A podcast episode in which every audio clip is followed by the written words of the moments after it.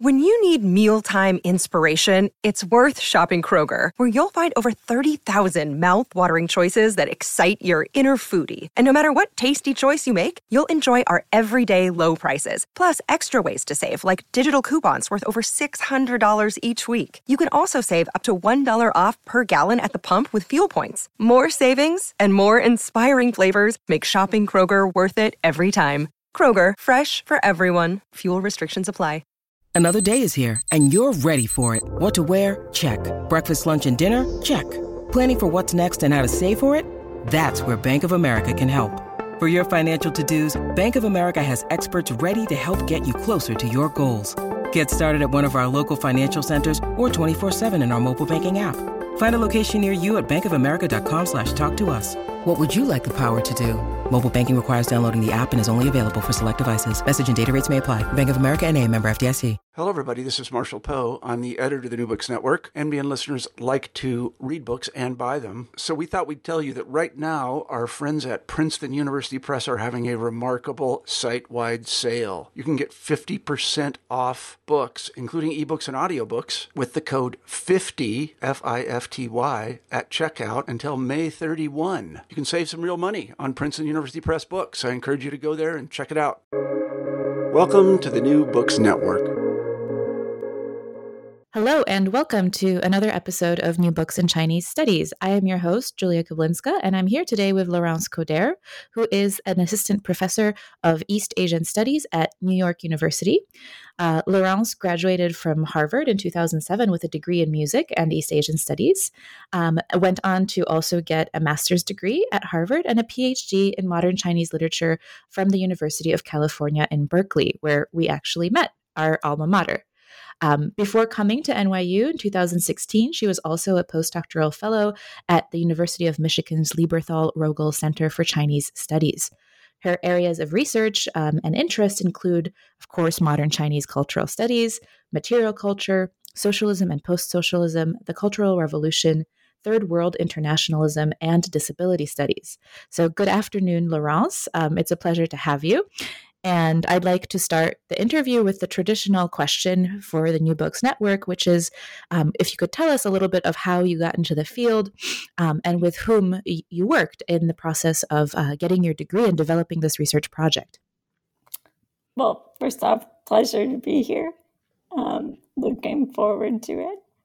Um, I, I sort of caught the China bug um, during my uh, gap year before college, um, and sort of came into the the um, realm of East Asian studies through uh, language study, um, as so many people have, um, and then through that process um, at Harvard, I got to interact with um, Eileen Chow, um, who's at Duke now, um, in, in more of the kind of film media side, um, and David Wang um, on the more straight up lit side. Um, and so the, those were my, my main influences at Harvard, I would say. Um, and then at Berkeley, my main advisor was um, Andrew Jones.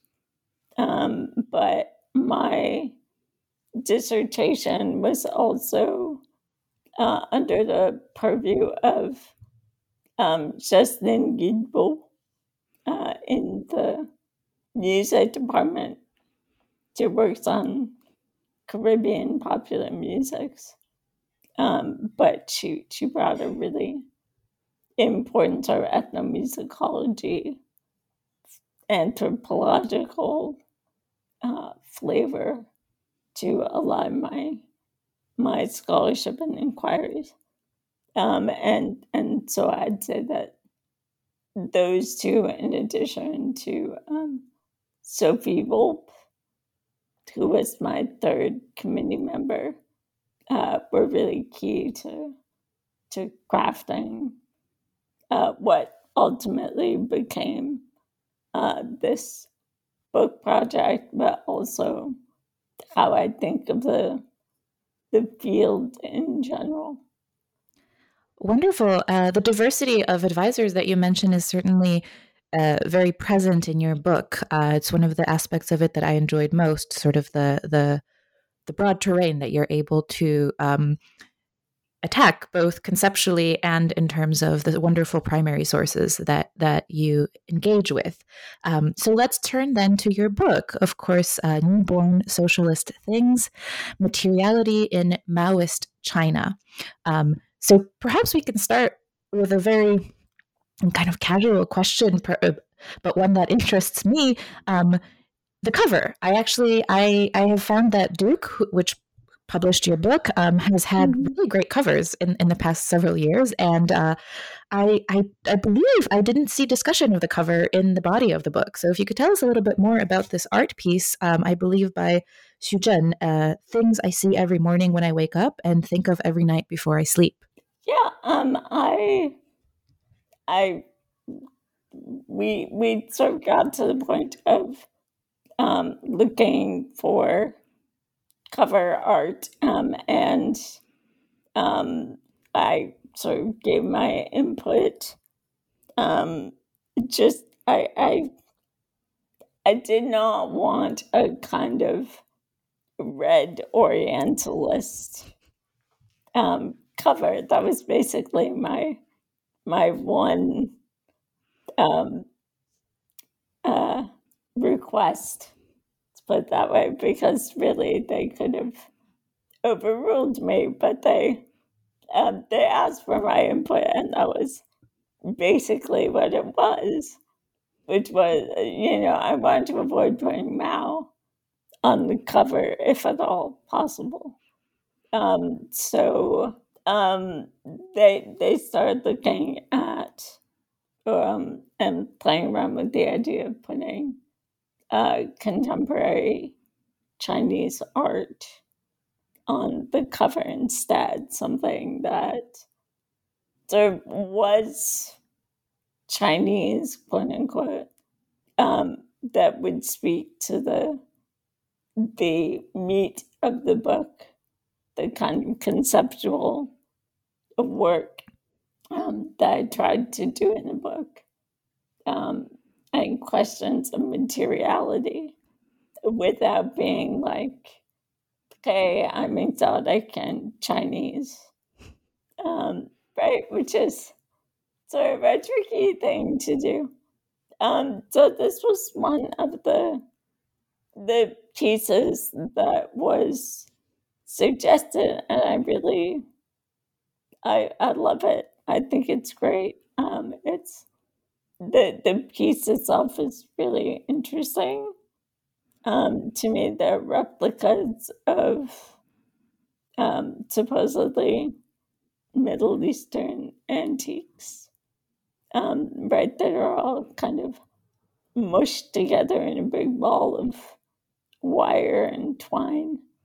Um, and so it seemed emblematic in a sense of how I was trying to conceptualize um, newborn socialist things, both so as things and not, you know. So, yeah, well, that brings us to to my first question um, that deals with the meat of the book, right? Let's uh, let's mm-hmm. untangle some of this tangle that we see on the cover.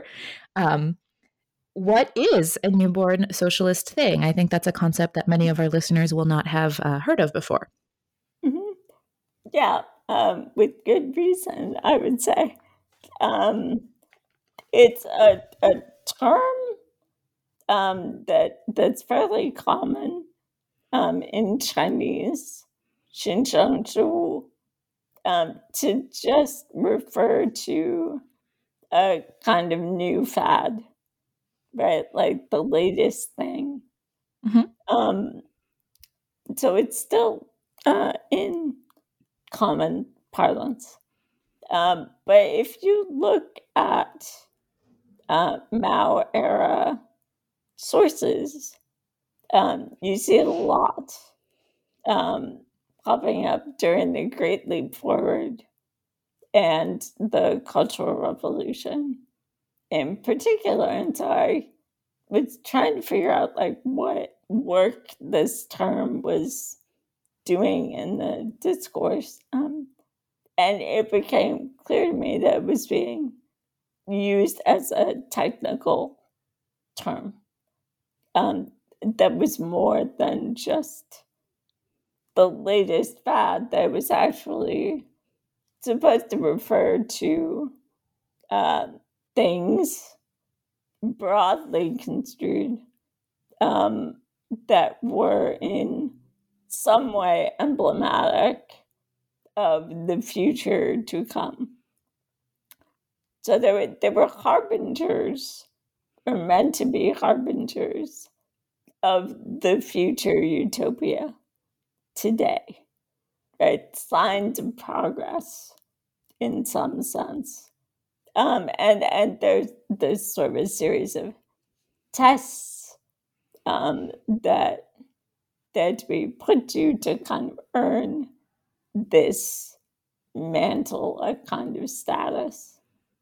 Um, and so that, that to me was a very sort of interesting um, uh, framework in and of itself, located right in the heart of socialism, right, as this liminal period that's prior to communism, right? So it's like pre-utopian, um, and and so it's in this this sort of no man's land where you have these retrograde, um, backward facing uh, elements that are doing battle with what are supposedly uh, harbingers of the future.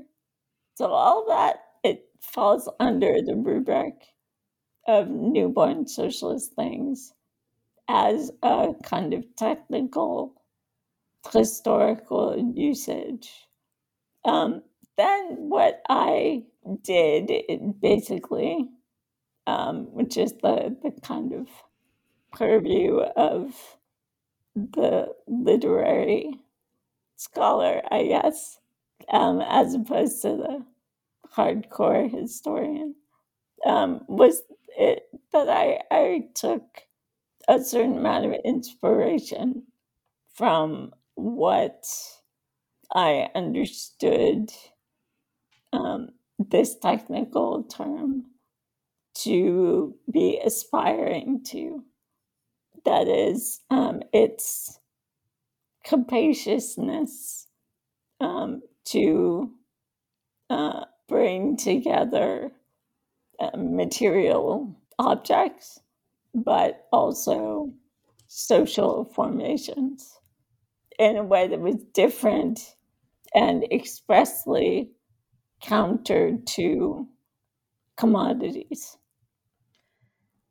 Um, and so that became a a way for me to think um, in historically inflected or historically inspired ways about what was going on uh, during this period, um, and also to look specifically at the the related kind of nexus um, of commodities under capitalism or under socialism. Uh, well, so this brings us to the thorny object of the socialist commodity. Uh, and your book is indeed in conversation with a lot of the research and conceptualization that has been developed about um, desire and consumption in Eastern European uh, socialisms. But uh, I believe one of the pioneering works that deals really with um, one, one, of a, a, slew of recent works, I suppose, um, that are starting this field of dealing with uh, socialist things. Um, so, if you could talk a little bit about uh, what works you're in conversation with, uh, and where your book makes an intervention in the field of Chinese studies and and begins to build into this new field of um, materiality studies of of mm-hmm. socialist China. Yeah, well, I mean the the the most basic intervention in a way is to just be like, "Hey guys, we're we're here too." Um, that the the kind of uh, quite um, sophisticated conversation that's been happening, um, looking at um, the Eastern Bloc and Soviet Union consumer cultures um, and of related materiality questions, that discussion has really not looked at China like at all. right? And so um, all of that kind of um, discussion about socialism and consumer culture has been operating within a very particular frame that it seems to me really needs to take China and Chinese claims to socialism into account to, to be able to hold any water about socialism or socialisms, right? So, um, the partly the book um, engages with people like Christina Kiaer and um, Krisztina Fehérváry um, in order to say trade, people in China were dealing with all of the same issues. Um, and sometimes they found similar solutions, but sometimes not. Um, so you should like include us in your thinking. Um, that's kind of part of what's going on there. Uh, I think in in in that regard. Um, within China studies, I think it's a little bit different. Um, I see my intervention a little bit differently in the sense that um, uh, we we have a slightly different problem or set of problems, um, and that we tend as a field to be very empirically grounded um, and not necessarily um, push uh, our uh, empirical expertise um, to uh, conceptual um, levels, I guess. Um, and so it was really important for me to look at materials closely, um, but then to take analysis of those materials uh, one, two, three steps to broader um, and more conceptually, theoretically focused. So I think that um, that aspect um, sort of helps facilitate the conversation from the other side, right? To say, no, we can talk in similar terms as some of our colleagues are doing working on Eastern Europe and the former Soviet Union. Yeah, great. So, um, I guess one of the organizing conceptual issues is, of course, the socialist commodity itself. Um, so, if you could uh, break that down a little bit for us and present listeners with the the problem of the socialist commodity, and then we'll be able to um, see how you trace that problem throughout your book. We'll go through each chapter um, in which you trace really a media ecology of of these newborn socialist things that overlap uncomfortably sometimes with the concept of the commodity. Mm-hmm. Yeah. So um, the the socialist commodity is one of these really squishy, uncomfortable um, terms and ideas because by rights it really shouldn't exist. Um, in the sense that the commodity form is the cornerstone of Marx's analysis of capitalism. And one of the very few things that Marx and Engels talked about in specifics about what communism will look like is that it will be commodity free, right? There will not be commodities under communism because um, right, the commodity form is grounded in alienated labor.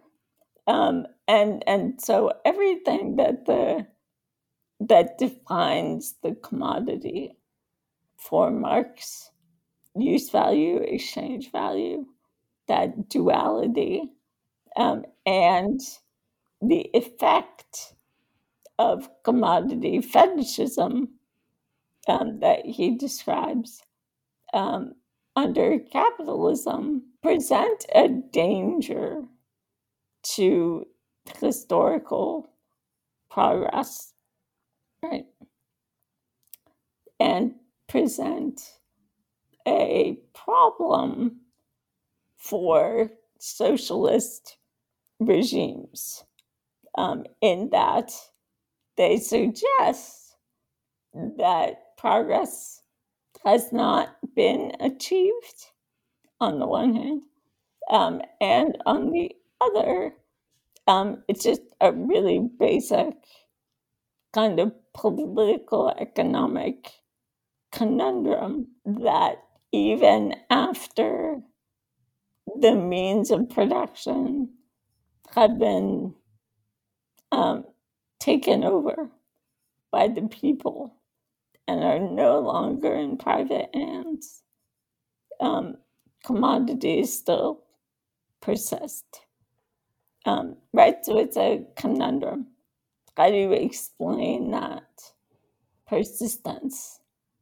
Um, and it's one that really doesn't have a kind of codified um, explanation uh, until Stalin decrees um, in 1951 a rationale that's pretty tenuous, right? But nonetheless is a rationale that in China, at least, everybody sort of pegs their hangs their hat on, um, and provides a kind of theoretical fig leaf for explaining why commodities exist, um, even as socialism um, eclipses capitalism, right? And history moves forward. So the uh, kind of difficulty here is that the more advanced, quote unquote, um, China says it is, the more um, intention um, the persistence of commodities is felt to be. So, newborn socialist things offer an alternative, right? A kind of a glimpse of the communist commodity free future, a glimpse of sort of what will happen when commodities disappear. Um, and so it's that kind of tension that um, I wind up focusing on and trying to get at. Great, wonderful. We'll come back to Stalin when we uh, reach chapter four, um, where we we learn about um, what the proper socialist commodity is uh, from the commodity itself. Actually, so I'll just tease with that. But um, uh, I, before we be delve into um, each chapter, I just also wanted to ask a more conceptual question about the design of the book. Um, because you start in a very unlikely place, uh, as you yourself admit, with sound which seems to be the most uh, difficult of objects if we're talking about materiality. Um, mm-hmm. so I, yeah, just just if you could give our listeners um, a sense of how you decided to organize the book as you did, um, and then we'll we'll talk about what it is that you that you did. Um, yeah, it was really difficult. Um, I, I shuffled the chapters around a fair enough, fair amount. Um, but in in the end, I wanted um, to represent um, a a constellation of sorts, right? That that was um, in form related to I was thinking of newborn socialist things to begin with. So as we go through these chapters, um, in a minute, you can sort of see that they're they're kind of all over the place, um, right? Different sorry, different kinds of objects, um, different kinds of materials um, that I'm engaging with, um, all kind of requiring different um, analytical lenses to some degree and uh, varied methodologies. Um, that's part of the reason why the the book overall is quite interdisciplinary in in nature because I'm trying to bring all these different things together into relation with each other. Um, and ultimately, that's why I decided to start with sound. Um, because absolutely, right, there's this kind of um, ephemeral quality to sound. Um, so much so that we often think of it as immaterial, right? Um, and yet, sound is about resonance. Um, and in that sense, uh, is about relationality um, and uh, sympathetic resonance, among other things. Um, and so, sound from that perspective seemed like actually a pretty good place to start um, as, as a way to center the problem of relationality um, and materiality to, from the, the get go. Um, so that's why I started there. Yeah, wonderful. Um, uh, one of my favorite actually moments in in the book is the um, the images in general. I think are great, but the image that you have in the, at the beginning of this chapter with the um, music making machine of the future, which I believe is called from a book uh, called uh, "Scientists Imagine the 21st Century," right? So, uh, mm-hmm. which you know, um, the sounds of the future, but also you make the case that the nation is is founded through sounding, right? So, if you could talk a little bit about that, uh, the notion of socialist sound, right? And how sound creates certain spaces and what is sort of anticipated of sound and how new technologies um, emerge in your chapter to restructure those relationships. Right. Well, so um, as I sort of alluded to, I really wanted to focus on the the relational um, aspects of sound, um, and as a result, I'm less interested in kind of um, isolating or pinpointing the a socialist sound in the the sense of a particular esthetic mm-hmm. um, and instead um, i became much more interested in sounding right so processes and um, the effects of sound um, and sort of playing sound uh, as a performative act or a series of performative acts.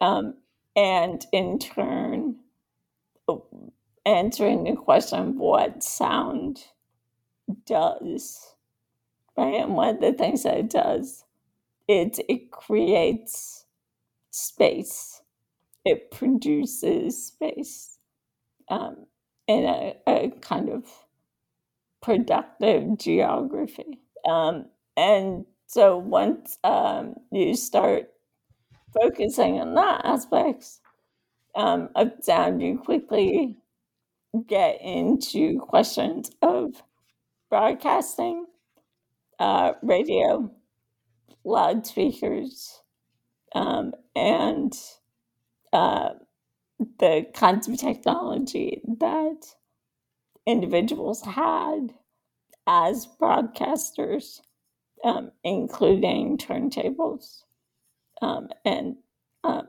LPs, um, either the kind of standard microgroove or a little bit later the uh, flexi disc, right? And so, um, so I f- focus on these technologies as a way to think about sound as a productive um, mode of producing space, producing the nation, um, territorializing the nation, that is making it sort of real, quote unquote, um, in uh, space, in particular on the frontier, um, and in these um, places of uh, imagined backwardness um, as a kind of civilizing expansionist process.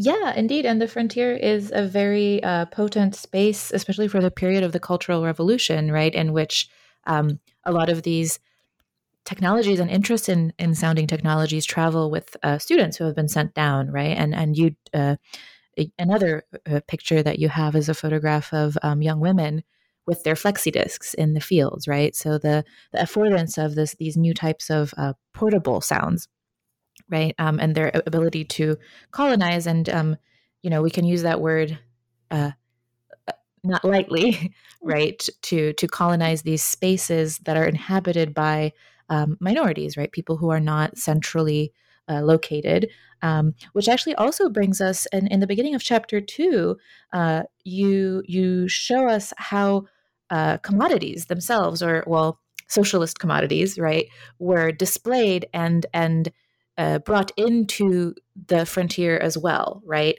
Mm-hmm. Um, so this this chapter, um, selling revolution, it's really about, at least in my reading, a kind of pedagogical customer service that is intended to teach people how to desire appropriately right so if you could um, I, I, spoke a lot but if you could unpack some of these issues that i just brought up um, i would be very grateful and as would our listeners no i, I think that's exactly right um, which is a tricky business right? Pun intended. Um, teaching desire. Um, and so the, the just a step back the nexus here, um, to my mind, is that the the broadcaster who's sort of ever pushing ever outward um, on behalf of of the nation um, as acoustic space uh, is sort traversing the same terrain, it turns out, as uh, itinerant retailers, right? So the civilizing um, impact and import of uh, media technologies, and I use civilizing with all its heft um, as well. Um, right, that that's going hand in glove with uh, the distribution of consumer goods um, in the shape of, as you say, socialist commodities. So, um, as I described earlier, the commodity is a theoretical problem. Um, and I talk about that uh, in those terms later in the book.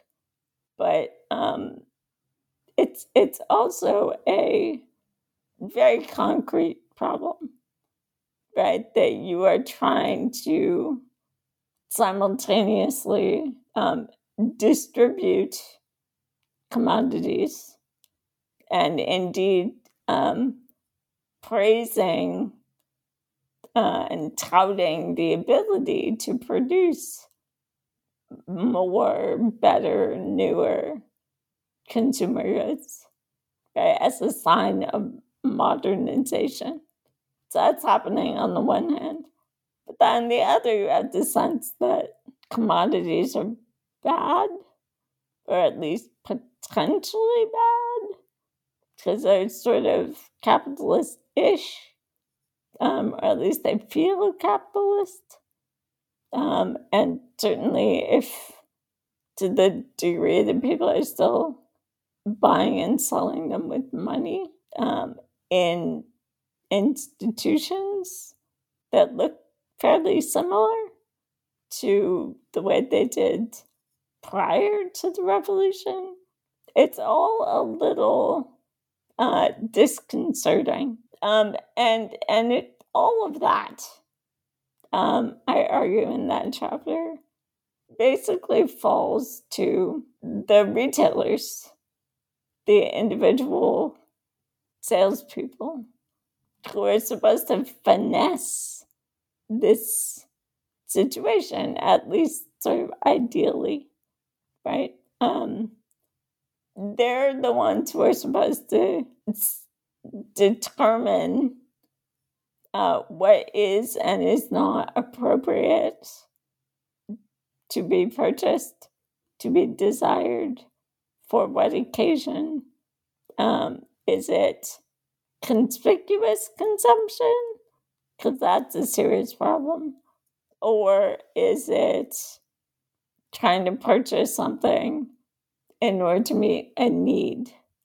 Right? And how do you tell? Well, that demands extreme kind of knowledge um, on the part of retailers um, about not only their products that they're trying to sell, but also their clientele, right? Um, and what makes their clients, their customers tick in order to be able to guide them into making appropriate purchases, right? Ideologically sound purchases um, within a socialist framework, even though it looks and feels capitalist, where everybody is like, no, no, it's socialist.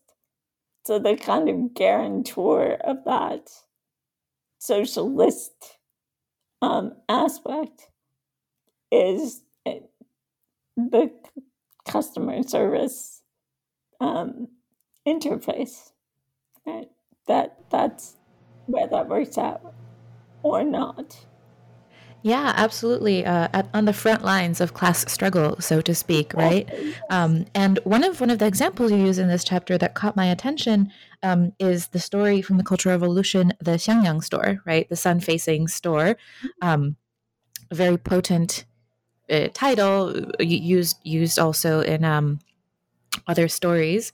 So, um, if you could tell us a little bit about the travails, right, of of the revolutionary clerk in this story and and the the class struggle as it as it develops. Um, and and the, one of the reasons I ask this is because um, in my own um, uh, reading and and watching of materials from Eastern Europe, um, it similar problems emerge. There's a the emergence of criminality uh, in these settings of um, policed desires, or at least ta- taught desires.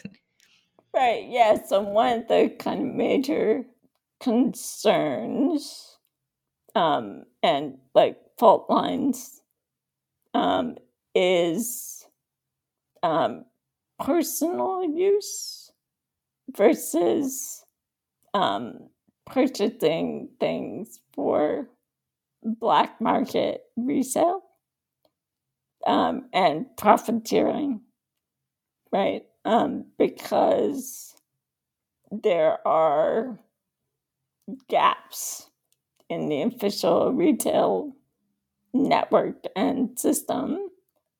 Um, right, there are people on the frontier who can't get to uh, or can't easily get to a department store. And so within the world, the diegesis of China store, there is one of these sort of commodity deserts where um, profiteers have started setting up. Right, they're they're acquiring goods and selling them at um, exorbitant prices. Uh, and so we have this, you know, bright-eyed, bushy-tailed sales clerk um, who arrives um, uh, with the, this wonderful spirit of revolution. Um, and she decides that she's going to take it upon herself to deliver goods, commodities from the store to this workers' village uh, nearby. So she sets up a cart um, and brings this sort of endless um, amount of products uh, with her uh, going to the to the village, and then she is, of course, beset by um, the class enemies, the profiteers, who um, want to stop her from gaining access to their customers, but also from finding them out. Uh, so she carries on this instance really of class struggle, right? Of finding these what are described in Couch as class enemies, right? Who are doing it wrong there, right? So as opposed to the the vision of customer service done right, which is really all about um, policing, as you said, desire and channeling it appropriately um, and meeting the needs and appropriate wants of the proletariat um, first and foremost right? The flip side of that is all of these bad dudes who are taking upon themselves to steal from the state, which means stealing from the people, um, and then doing all kinds of hinky, sketchy things, um, reselling, you know, um, instead of a pound, it's a little bit shy, right? So it's not a full measure, it's an accurate weight or overcharging. uh, or cutting, um, you know, spices or flour or whatever. Um, so injuring customers for the sake of the of making a profit. So they wind up being the kind of um, long tail of capitalism um, that is duking it out with the vision of customer service and retail, and therefore ultimately of the socialist commodity um, that is um, actually crucial to the historical progress um, that China is embarked on towards communism. Because there's no way to get there without um, maintaining commodities in some form. To have to manage them. And customer service is one way to, to manage their circulation and consumption. Indeed, and as you point out, serve the people uh, does use that same vocabulary, right? Fool. Uh, so if we'll move on then to our next chapter about productivist display, um, there's it's a it's a it's a, a complex chapter, but one of the things that I found most fascinating is your discussion of the Jingdezhen ceramics uh, complex and the way in which this imperial uh, workshop based proto factory system was actually uh, folded into the socialist enterprise. Um, and then, of course, the the products of Jingdezhen will will actually come up as well in later chapters as the ceramic figures uh, of various types of models. So, if you could introduce our readers to Jingdezhen and then their function under this new as a newborn socialist thing. Right. So this chapter is complex, is very diplomatic. Um, it's a little schizoid uh, in the sense that um, I, I I was interested. The kind of seg from the previous chapter is okay. What about situations where you don't interact with the human? Right. What about window displays? Right. Just commodities on display as this um, you know, locus classicus uh, for commodity fetishism, right? What could be more emblematic of the capitalist system than commodities in the department store window? So, how do you manage that threat when you can't go through people?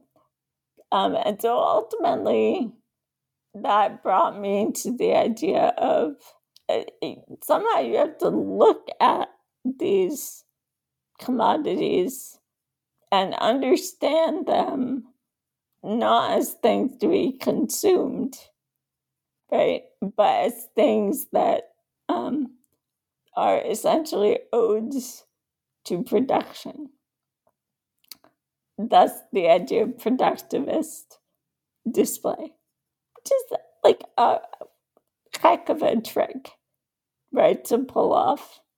Um, in fact, it doesn't really get pulled off, um, but they try. Um, and the one area that I want to sort of explore in relation to this was, in fact, porcelain, right, which is um, uh, among many other things used uh, to create objects of display. Um, and one's, uh, you know, clearly associated with a certain elite um, cultural class. Um, so, what? How do we understand the remaking of porcelain as a material, a kind of recasting? of porcelain. Um, and then how can we to use that to better understand this sort of productivist gambit. That that that's really what the chapter is about. Um, and what I discovered about Jingdezhen, which is sort of the porcelain capital, it's what it calls itself, the, the porcelain capital of China is basically where the porcelain comes from. Um, it's was where the um, imperial kilns were during the Qing and um, under a slightly different status beforehand. Um, but it's sort of the most famous porcelain making um, city um, in China.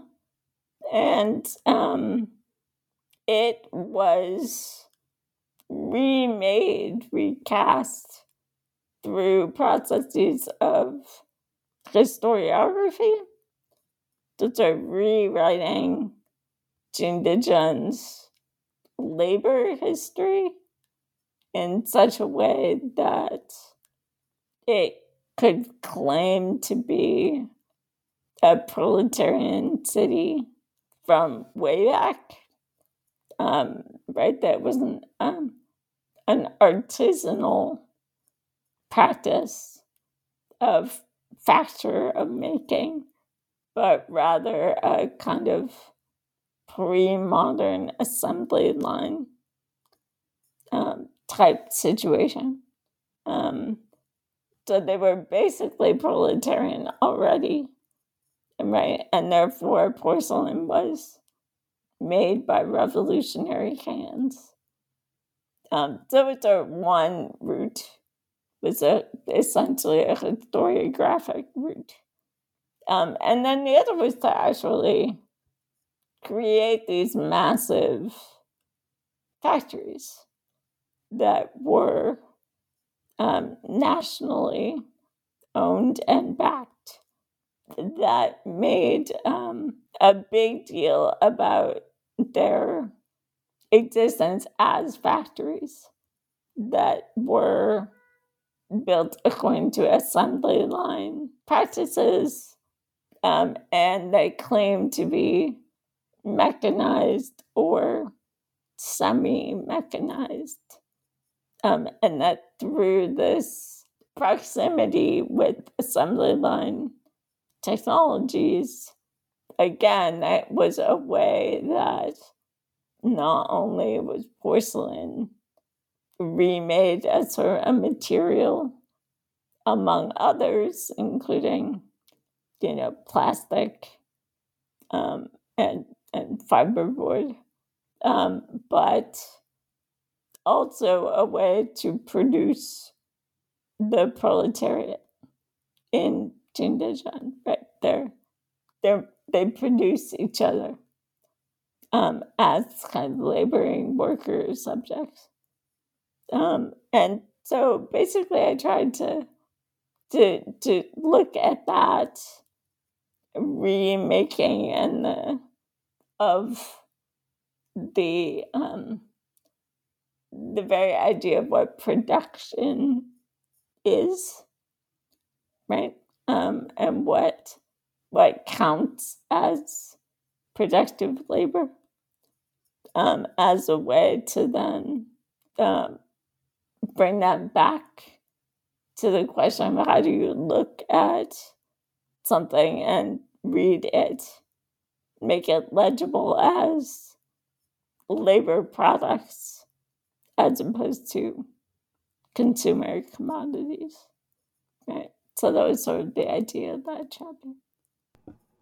Yeah, uh, wonderful. Um, I also really enjoyed the uh, discussion of display during the Cultural Revolution or c- commodity display and um, the, how would I put it, correct addition of Mao into this display, right? Um, which which works so well because, as you argue, he is basically a commodity himself at this point, um, an object of proper desire. Uh, but let us move on to our next chapter, uh, illuminating the commodity fetish. And here we will return briefly to Stalin, um, whose uh, articulation in the 1950s of the proper way in which commodities, I, I suppose, can function under socialism um, is then met with a Chinese text about the political economy, uh, as well as uh, two texts about uh, commodities that are voiced by commodities themselves. This form associated very strongly with bourgeois capitalist literatures of the it narrative. So, if you could tell us a little bit more about these two approaches to political economy. Right. So, um, so I, I this is sort of the, in some ways the the heart of the book, I guess, in that it really does take the political economic question head on. Um, but I do think it it works um, in in with the other chapters insofar as I'm really interested in political economy as um, something that was meant to be learned and studied by the masses. Right? So this isn't sort of political economy for economics majors um, in some stuffy university somewhere. The universities were closed, mostly anyway right? But the very idea of like what is political economy and who should study it um, is in flux in the 60s and 70s. So the period I'm looking at um, is uh, reworking what counts as theory, for example, among other. Um, so within that framework, uh, the texts that I wind up looking at are mostly for a general audience. Um, so, as, as you say, there's sort of two, within that, there are two buckets of text. So, one is textbooks um, that in theory would be used um, in more formal class or study session reading group um, context. Um, and here, the, the kind of text that's lording it over everybody is uh, the Soviet textbook um, that's released uh, in a number of editions, but um, starting um, shortly after um, Stalin makes this official declaration about why there are commodities and how we should understand them, thereby sort of solving the riddle of the Soviet economy. So after that, is codified in the political economic textbook, which is helpfully called Political Economy, a textbook. Um, that, that's seriously what it's called. Um, but so that gets translated in um, 55 uh, and then there are subsequent editions. Uh, and then there's this push um, as the Sino Soviet split happens um, to counter the Soviet textbook with uh, a Chinese homegrown text textbook on the same kind of level of establishing political economic orthodoxy.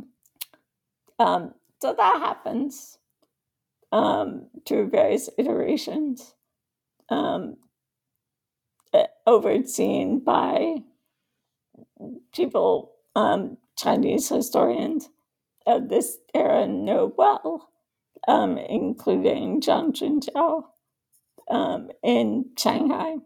So out of that, we get this tome um, that uh, is meant to explain what uh, commodities are doing and why they exist uh, in contemporary China. That's our part of the chapter. Um, but um, part of what we see here is that the Chinese textbook comes out at a moment when um, the threat of the commodity and the threat of the veering off towards capitalism that during the Cultural Revolution is thought to be extremely high. So um, there's a sense in which, um, again, we need to manage the danger. Manage it how? Well, one way is to just unmask the the workings of the commodity, right? So we can sort of steal its power by talking about it, by demystifying it. Um, we can steal its magic. Um, and so political economy becomes not only sort of this abstract thing, but it becomes actually a weapon um, against commodity fetishism and the kind of capitalist retrograde power of commodities in general. So from there, you get the other texts, which are way more weird and interesting.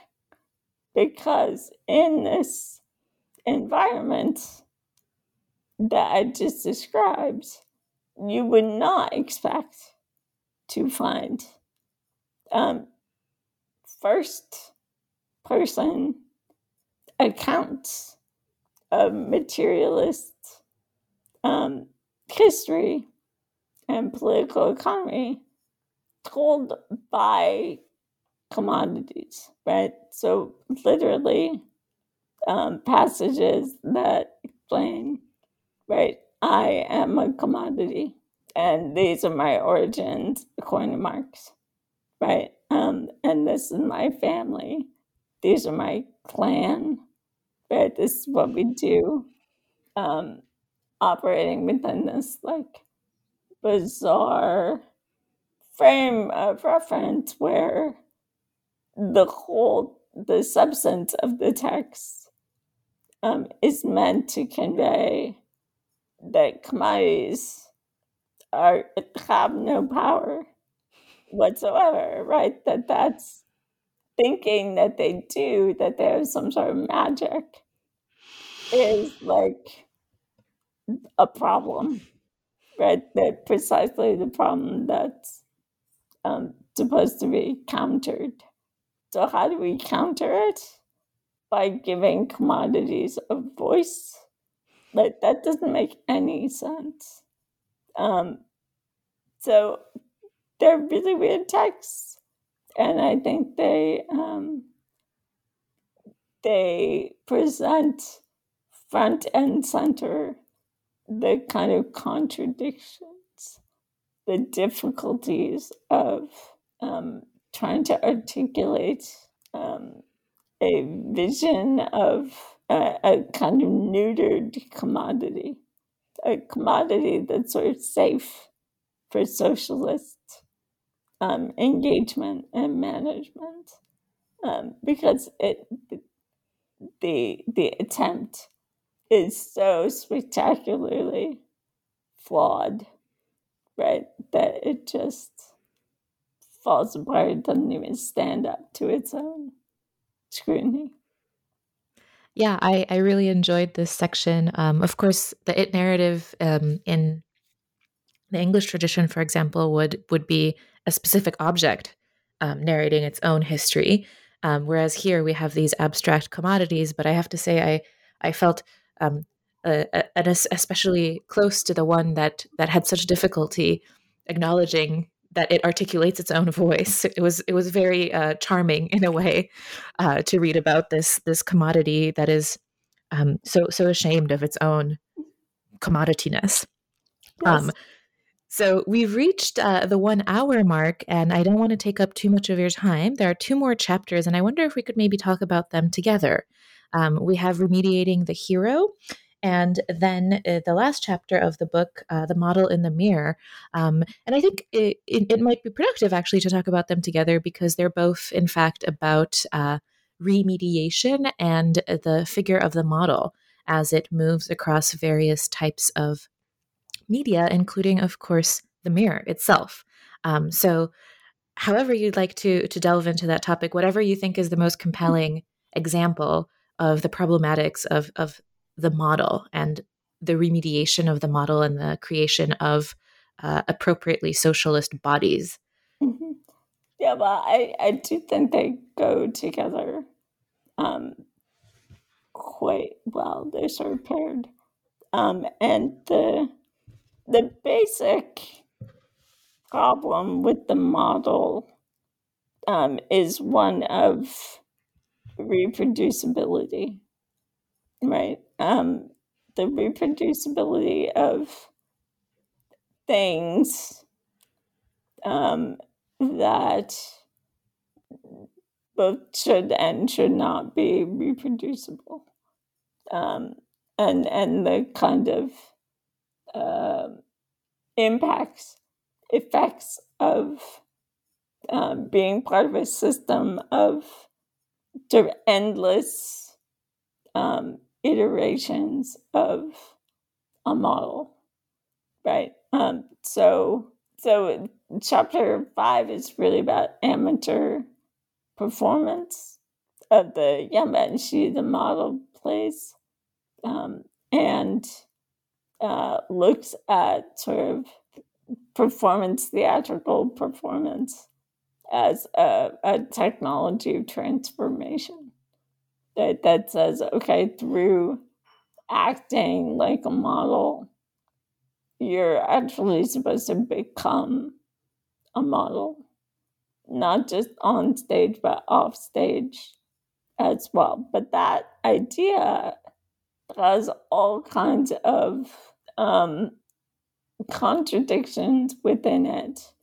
Uh, for one thing, it requires, in order to produce heroes in this way, you also need to produce villains. Do you really want to produce villains? I mean, maybe they're sort of dialectically useful, but um, you don't really normally think like, oh yeah, I want to create class enemies for the sole purpose of vanquishing them. Um, but that's sort of required by the system. So what do you do with that?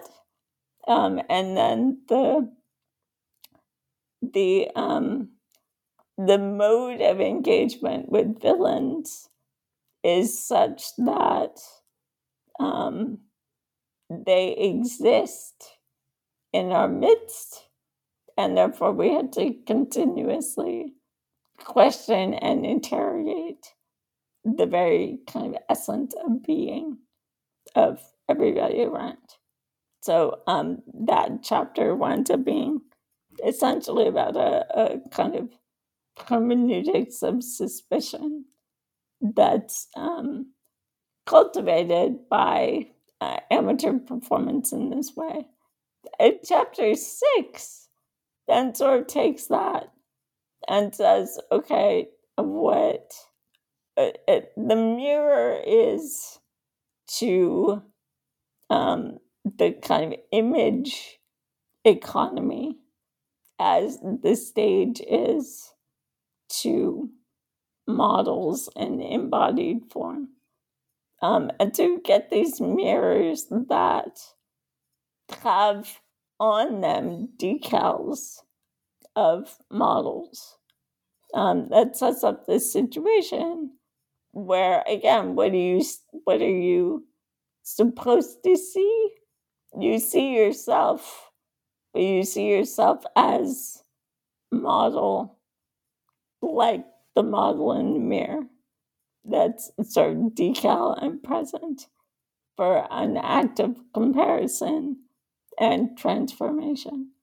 Um, and and that winds up for me being a kind of access point to oneself as iterable and reproducible, um, and ultimately very much like a commodity, right? Um, and raising all kinds of interesting and thorny questions about subjectivity uh, in a context of sort of endless image reproduction. Wonderful, thank you. And you end your book uh, with uh, an articulation, so to speak, of the stakes, right, of this project. Uh, it's not just a project about the remote past, but it's a project that's really trying to understand something about China's present as well, right? Um, so I, I, invite you to to make the case for our listeners. Um, and this will be this is my second to last question. Um, the next one will involve your next project. So perhaps these two are related, perhaps not. Um, I'd like to hear, yeah, like how how do you consider this book in terms of um, contemporary commodity cultures in China? Well, so originally, my this is based on my dissertation. Grew out of it. This was not my original dissertation proposal. Um, this wound up being sort of the book that I wish somebody had already written. Um, because what I wanted to talk about was um, contemporary stuff. But I felt like I couldn't do that without someone having written a book on material culture from the Cultural Revolution. So uh, nobody else really done it in a way that spoke to me, so I did it. um, but ultimately, the way that I feel these two things are interconnected the past and the present, as it were, um, in this area. It's, it's really because um, the, the problem hasn't changed. Um, that is to say, I know we're used to thinking of contemporary China as, you know, capitalist with Chinese characteristics as opposed to socialist with Chinese characteristics. Um, and with very good reason, don't get me wrong. But the continued of lip service or claim to a socialist legacy, I think is worth sort of taking seriously, finally, as a, a um, a, um, thought experiment right, as a sort of um, guide or way into thinking about what is the intersection between um, socialism, whatever that means, and commodity consumption and modernization. And those questions, which obviously were huge in the 80s and 90s, um, and to a certain degree today, right? Um, surely they should be. Um, those are the same questions um, that I see at work in the earlier period.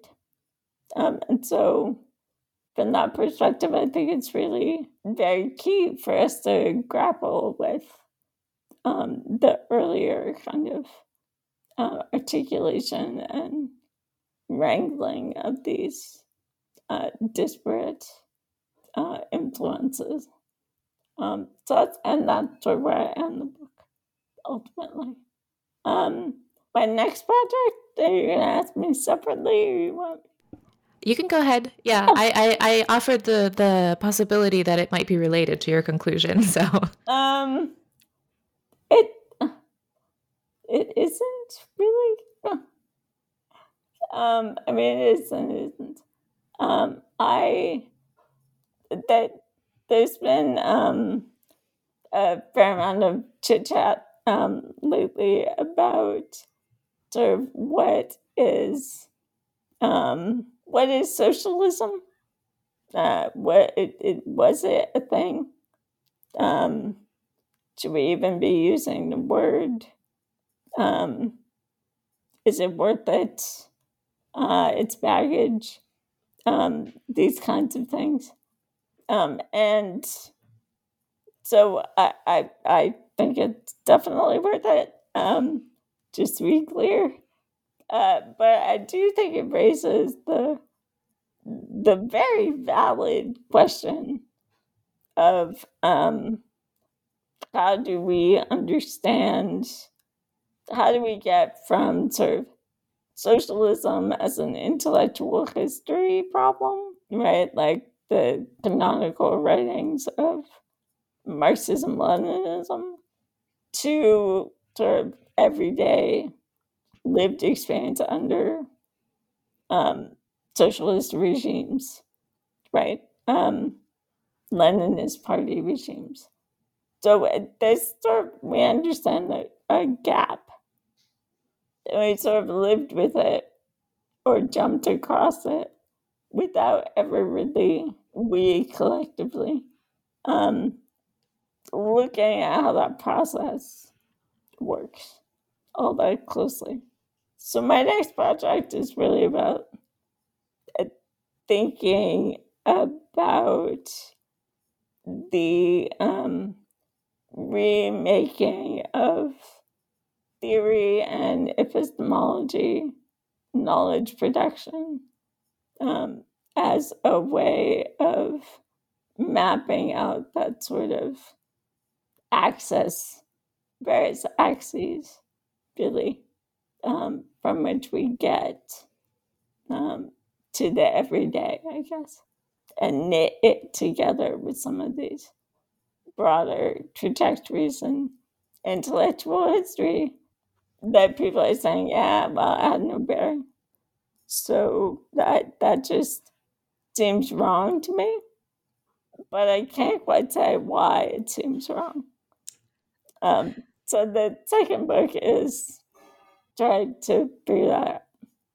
Well, I look forward to reading it. I'm sure it will be just as enjoyable as this book. Um, one that I must say, um, knowing you personally, you could really hear your voice in. So it was really a pleasure to read for that reason for me. Um, thank you very much for your time and uh, have a wonderful Friday evening. Thank you.